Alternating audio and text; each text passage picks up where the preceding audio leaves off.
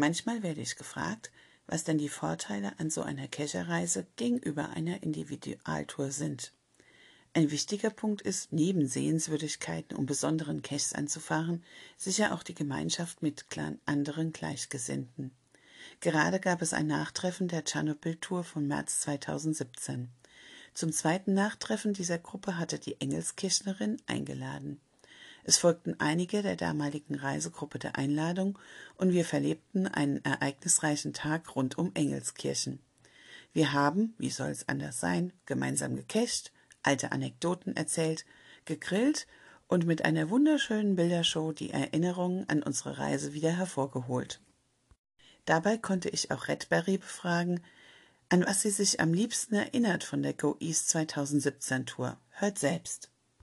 Ich fand super spannend an der Tschernobyl-Reise die Mutter-Heimatstatue in Kiew, wo es möglich ist, auf die Plattform hoch zu klettern. Das heißt, man fährt erst mit einem Fahrstuhl hoch und ab dort wurde man ein Sicherungsseil eingehängt und ja, klettert dann über mehrere Leitern hoch auf diese Plattform, die sich direkt hinter diesem Schwert ähm, in der Hand befindet.